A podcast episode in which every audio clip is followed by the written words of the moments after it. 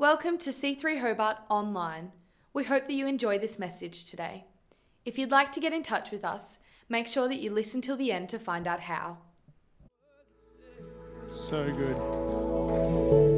I'll let you guys go for just a little bit, but don't go too far, right? Because I reckon we might have some more worship at the end of it. Hey, why don't you take a seat? I must say, uh, the other thing that uh, was great is, is that uh, my wife's down in front here, and it's, I always feel a calm when my wife is here when I preach. I do. And uh, in the nine o'clock, she was out uh, terrorizing, I mean, looking after our kids in, uh, in C3 Kids. And uh, so, um, yeah, good luck, parents. Good luck, parents. Did an amazing. We have an amazing kids ministry. We have over 100 kids are in our kids ministry every single week. And so, you know, it's, it, is, it is an amazing ministry that we do. And I've shared before and I'll continue to share with this. Get involved with something like this because it's not just babysitting children. We're actually speaking Jesus to these kids. You know, we had 19 kids gave their lives on, uh, on Easter Sunday. And every one of the parents has been followed up appropriately as to what's happening with this. That's the start of their faith journey. And, and, and, I, I dream and pray that every church has got a kids' ministry where they're speaking Jesus into the life of their kids. Because I don't want the kids to get to 16, 17 and start going, What is this? Because you know what will happen? They'll go somewhere else and look for the answers. They will go somewhere else and they'll look for something or other. So I want it ingrained into them like an osmosis where they're, they're coming in here and maybe at this point they don't have a choice to be in church, right? Because mum and dad bring them. Get in the car, let's go, kids. They don't have a choice to be here. So while they're here, we're going to speak Jesus into their life. And so I, I, thank you so much for our kids' ministry and what they're doing. Last week we started a series. Kira and Kyle shared some messages across all of our different locations. A series that we called Beyond the Boat. And uh, the title is a bit of a play on words from a passage in the Bible where, where the disciples have encountered a storm in their ministry. Let me get this clear. The disciples have already said yes to Jesus the disciples have already put down their fishing nets and whatever they did. They have already said yes to Jesus and they're encountering a storm. Let me tell you straight up that whenever you walk on this spiritual journey, there will be some storms that will come.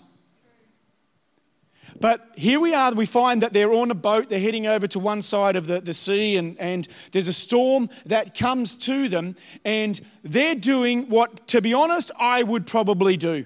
Actually, no, they're not doing what I would do because if I was on a boat and there was a storm, I would be vomiting over the side, but that's just me. They, the most of the disciples are down below the deck or wherever it might have been, whatever their boat looked like at this time, and they're, they're taking comfort. This is not about their eternity. This is not about their faith. They have already said yes to Jesus, but they are in the comforts of the boat. And then there's one guy called Peter who makes a choice to step out of the confines of the boat onto the water and to walk. It's not natural. It's actually stupid to do that. Have you anyone tried it? Actually, we used to do it as kids. You try and get one side of the pool and you try and run to the other side of the pool. It was really dangerous because if you actually did get across there, you'd knock yourself out.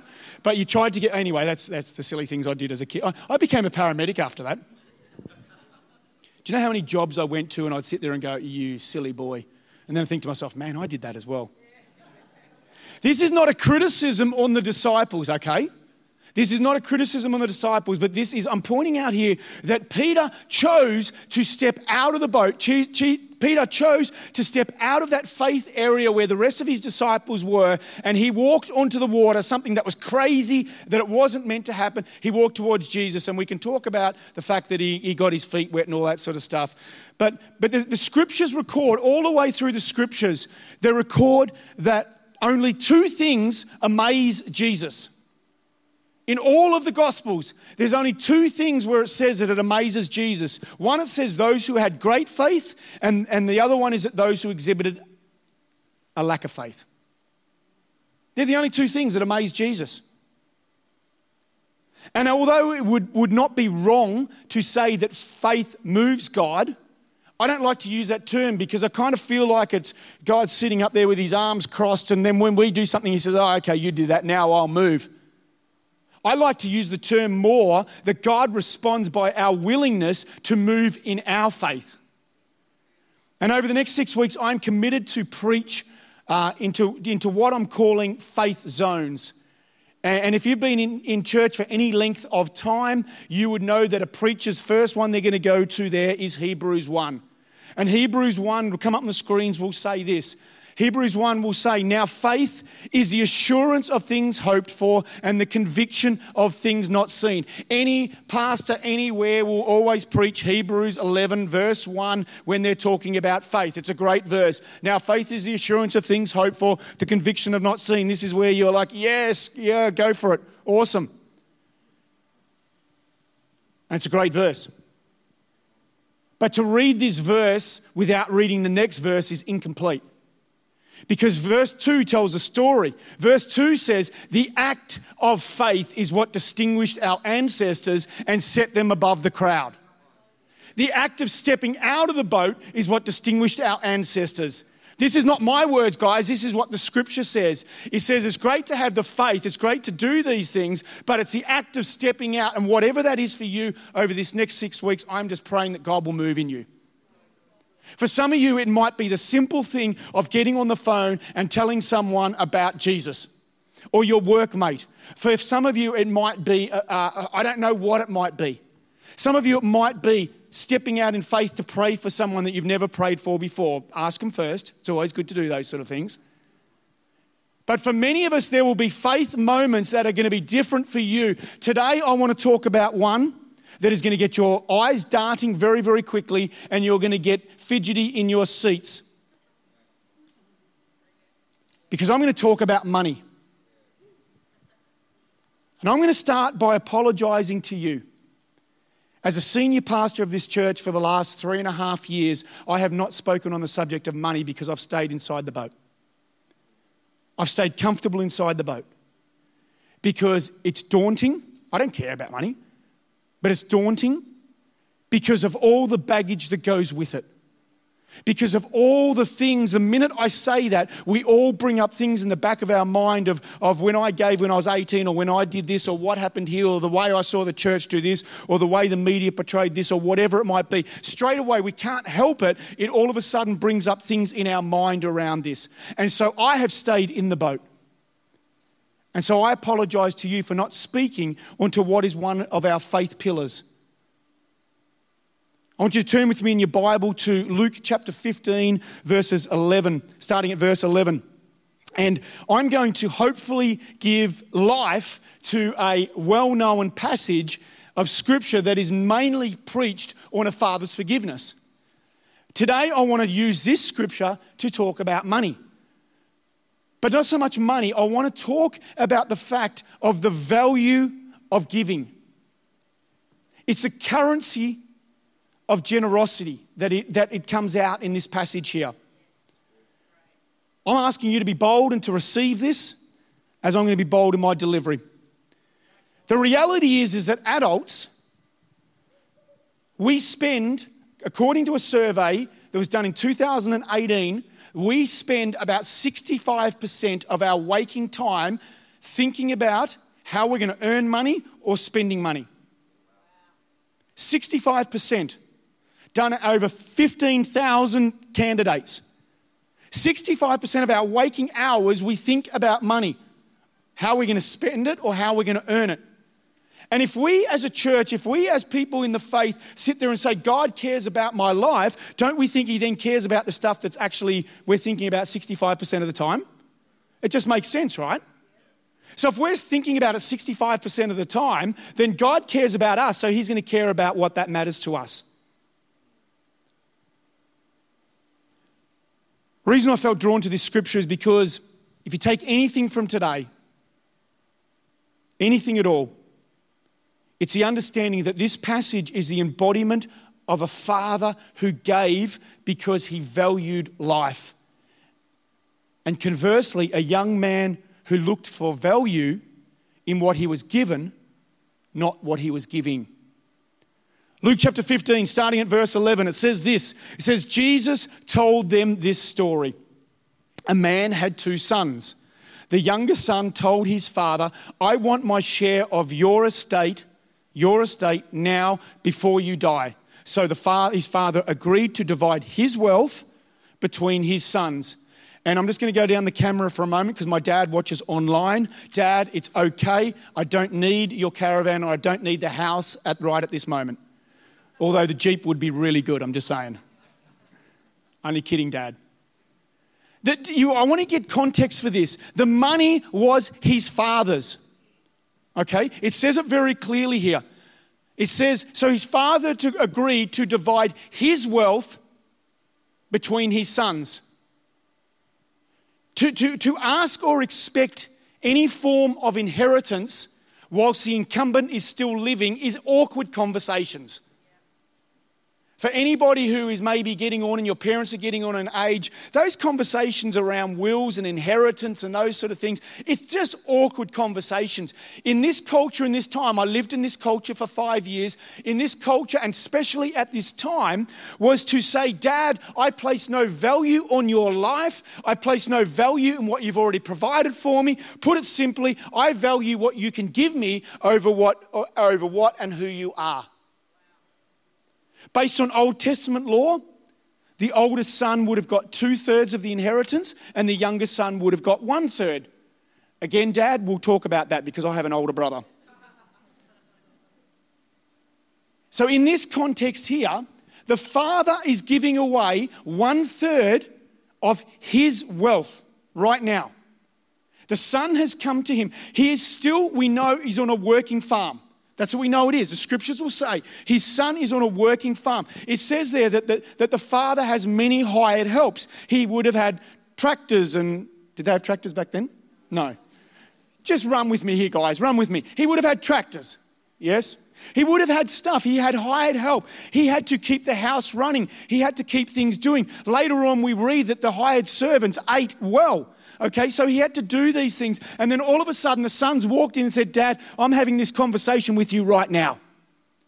I want one third of my inheritance. I want one third of your wealth, and I'm taking off with it right now. So the father still has to do exactly what he was doing, still has to keep the farm running, still has to ensure that the servants are fed, still has to make sure that all the other things are doing, but he now has one third less left, less of his wealth.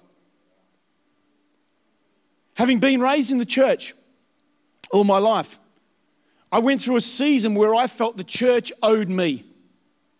I was taught how to tithe, and I thank my parents and the, the teachings I got when I, when I did that. I was taught how to tithe. I was taught that this is what I earn and this is what I give. But I know there was a season in my life where, where I walked into the church and I would walk into the building and I would think to myself, I have tithed, I have worked on your land, I'm putting in the son context, I have done these things, now it's my turn to get back from you what I've given in. And that's because I was taught to give. I never caught the revelation. And it was a guest speaker many years back in a different church, and he shared a text with me based on what I recall, what I call the faith pillars. And it's drawn from what is, what, is, what is also known as sort of the blueprint of the early church, which is Acts 2 42 to, to 47. And I want to read through this. It says this Acts 2 42 to 47. All the believers devoted themselves to the apostles' teaching and to fellowship and to sharing in meals, including the Lord's Supper and to prayer.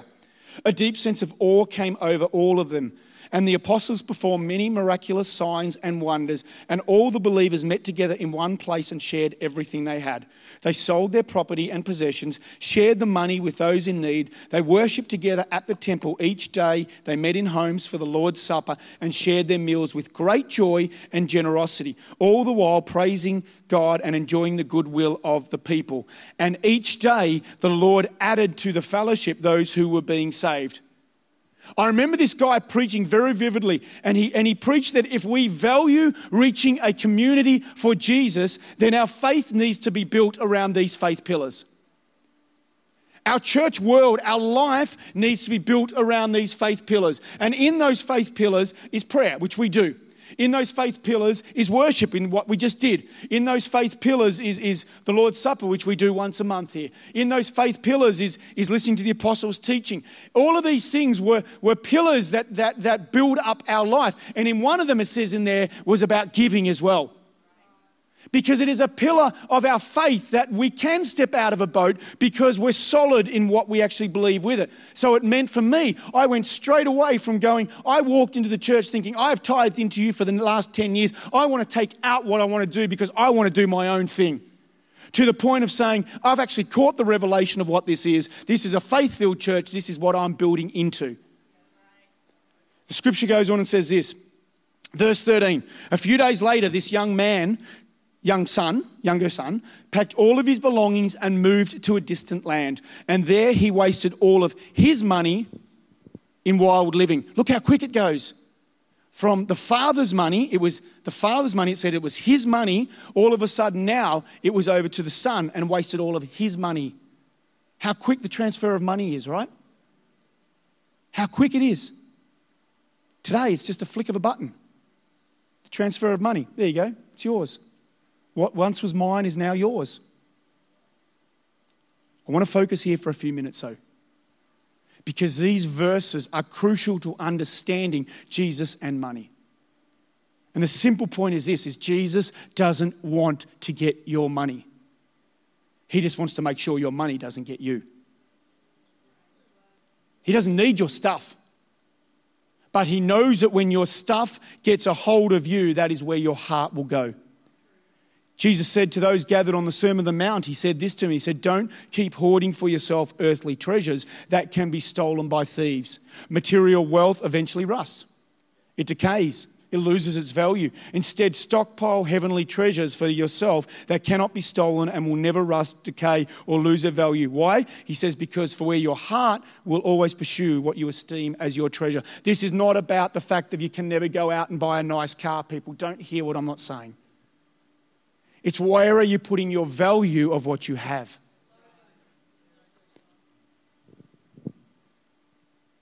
Verse 14 said this about this about the, this about the time his money ran out a great famine swept over the land and he began to starve he persuaded a local farmer to hire him and the man sent him into his fields to feed the pigs the young man became so hungry that even the pods he was feeding the pigs looked good to him, but no one gave him anything. I, I just, I, I read that and I'm just in, in despair.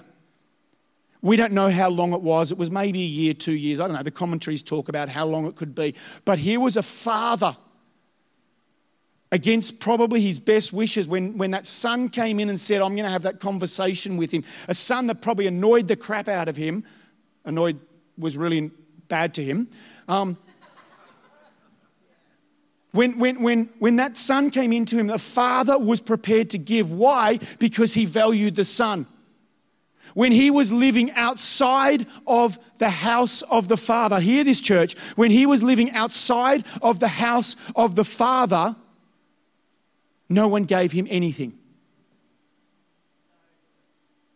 Listen to these next few verses. When he finally came to his senses, he said to himself, At home, even the hired servants have enough food to spare, and here I am dying of hunger. I will go home to my father and say, Father, I have sinned against both heaven and earth, and I am no longer, longer worthy of being called your son. Please take me on as a hired servant. The Passion Translation does it like this, and I love it. It says this It says, The hired servants lacked for nothing. I want to pose this question to you for a moment. What if the famine didn't come? What if he went out there and he got a really great job? What if he didn't squander his money? What about if the investments he'd done or whatever it might have been, if he, he got lucky and, and he didn't squander his money? The answer is still the same. Because the answer is that you can have all the materialistic things that money can buy, but when you go outside of the Father's house, you will always lack something. Thanks, Andrew. I've got one last thought on this. Author John Bunyan, who wrote Pilgrim's Progress, was often heard quoting a limerick that said, There once was a man, some called him mad. The more he gave, the more he had. Verse 20. So he returned home to his father. And while he was still a long way off, his father saw him coming. Filled with love and compassion, he ran to the son, embraced him, and kissed him. His son said to him, Father, I have sinned against both heaven and I've sinned against you. I am no longer worthy to be called your son. But the father said this to the servants Quick, bring the finest robe in the house and put it on him. Get a ring for his finger and sandals for his feet. Kill the calf that we've been fattening up. We must celebrate with a feast. For this son of mine was dead, and now he has returned to life. He was lost, but now he is found. So the party began. A father who had already given what he had stepped out of the boat and gave more. You could say his son didn't deserve it. But then you could say that none of us deserve what Christ did for us on the cross. I find this one of the most inspiring passages in Scripture. Not the early bits, but this bit. Because I visualize a father that went to the end of his driveway every single day looking for his son. It's not what the scripture says, but it says that he saw him from a long way off. And it wasn't like he sent him an SMS and said, I'm coming home, Dad. He would have known there was a famine in the land. He would have maybe heard that he hasn't done so well. Every single day, hear me on this one. The father who had already given everything that he had to his son. Everything that his son was entitled to, he had already given it to him. Went to the end of the road. And when he came in, he gave him more. He's already running his house on less than he had before. And we know that he didn't cut costs because it says that the servants lacked nothing. Yet what he does is he gives his coat. That would have been his own coat. Would have been his. He would have been giving him the shirt off his back. He would have given him the rings off his finger. Kyle talked about the rings and the importance of that last week. He said to his, his servants, Go and get the fattened calf, the one that we have been waiting, the costly one. because the son who didn't deserve it got the reward from the Father in heaven. We can all sit here today and we can think, well, this is about money. Well, actually, it's not. It's about where do we place our value. And the reality is, is tithing and giving is up to you. There'll be ways up on the screen and I preach another message on priority, percentage, and progress. But there'll be ways that will come up on the screen and the ways that you can give. But I don't want you to miss this part of the story. Is that the father who had already given so much ran to the end of the driveway in order to step out of the boat and give more. Why? because he placed his value on his son's life. He placed his value on his friend's life. He placed his value on what the church was doing. He placed his value on what Christ did for you. Our vision is very simple here is to reach people who are on a journey of faith and build strong followers of Christ. And it takes resources, and it takes us to step out of a boat. For me, today, on my tithing, I'm putting the, the narration BTB because I want to go beyond the boat. Because I'm believing that in our community out there, there is people who are desperate to come back to the church.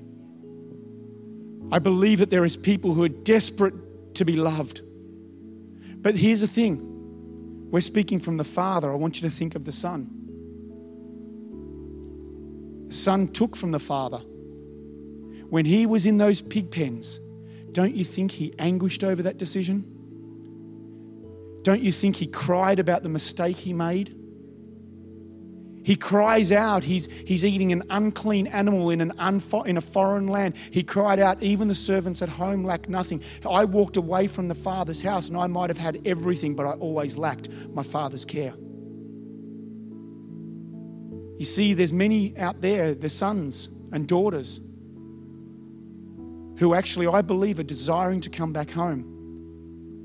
And so, as a church, we have to be ones who are being prepared, and it's going to take resources. And it's going to take our effort. And it's going to take our time.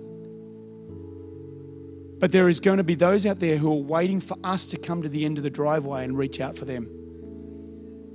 Because too many of them are going to be standing there looking in, going, I wonder if the church cares about me. Yeah, sure, I showed offense. Or maybe I was like Sean who, who wanted to the church and wanted to take back what I'd tithed into it. Don't you think that they have lacked something when they've been away?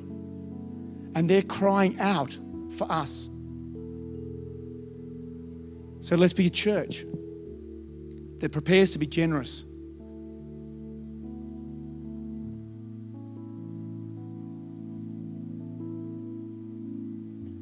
I'm going to ask you to just close your eyes.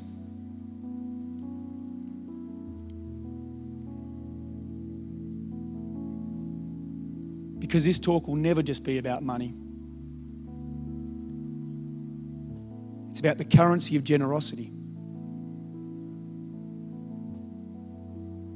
And it may be that you're one of those people who have been on the outside and you're looking in for the embracing of the church family, maybe of your own father and mother, maybe of a friend, maybe for someone just to care enough to come to the end of the road and give you a cloak, a ring, the fattened calf.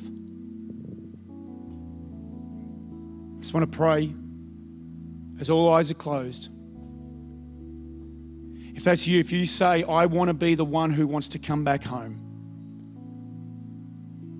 I understand the value of what Jesus did on the cross for me, what the Father gave for me.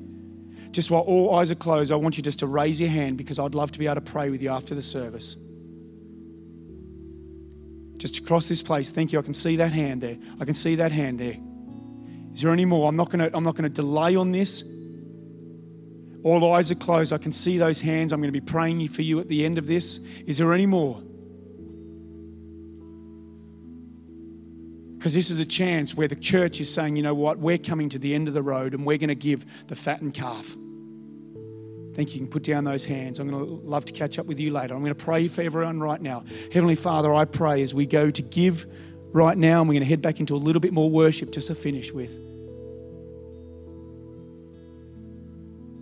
Heavenly Father, I pray that whether it's generosity today or whether I preached next time on our courage to stand up to others with our faith, Lord God, whatever it might be, whatever those faith pillars are in our life, Heavenly Father, I just pray that we will be people who will, by our faith, we move God. That, that we remember verse 2 where it says, the acts of faith those are the ones that are remembered by our ancestors. So, Lord God, I just thank you for this morning. I thank you for this time we've had. I thank you for the vision that you've placed on us, that our vision is to, to remove any hurdles in, in order that people might find Jesus, Lord God. I pray you bless this time. Bless our finances, Lord God, I pray. In your mighty name, amen. Amen. Thanks for joining us today at C3 Hobart Online.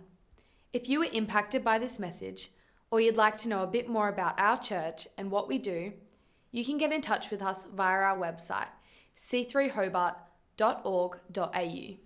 See you next time.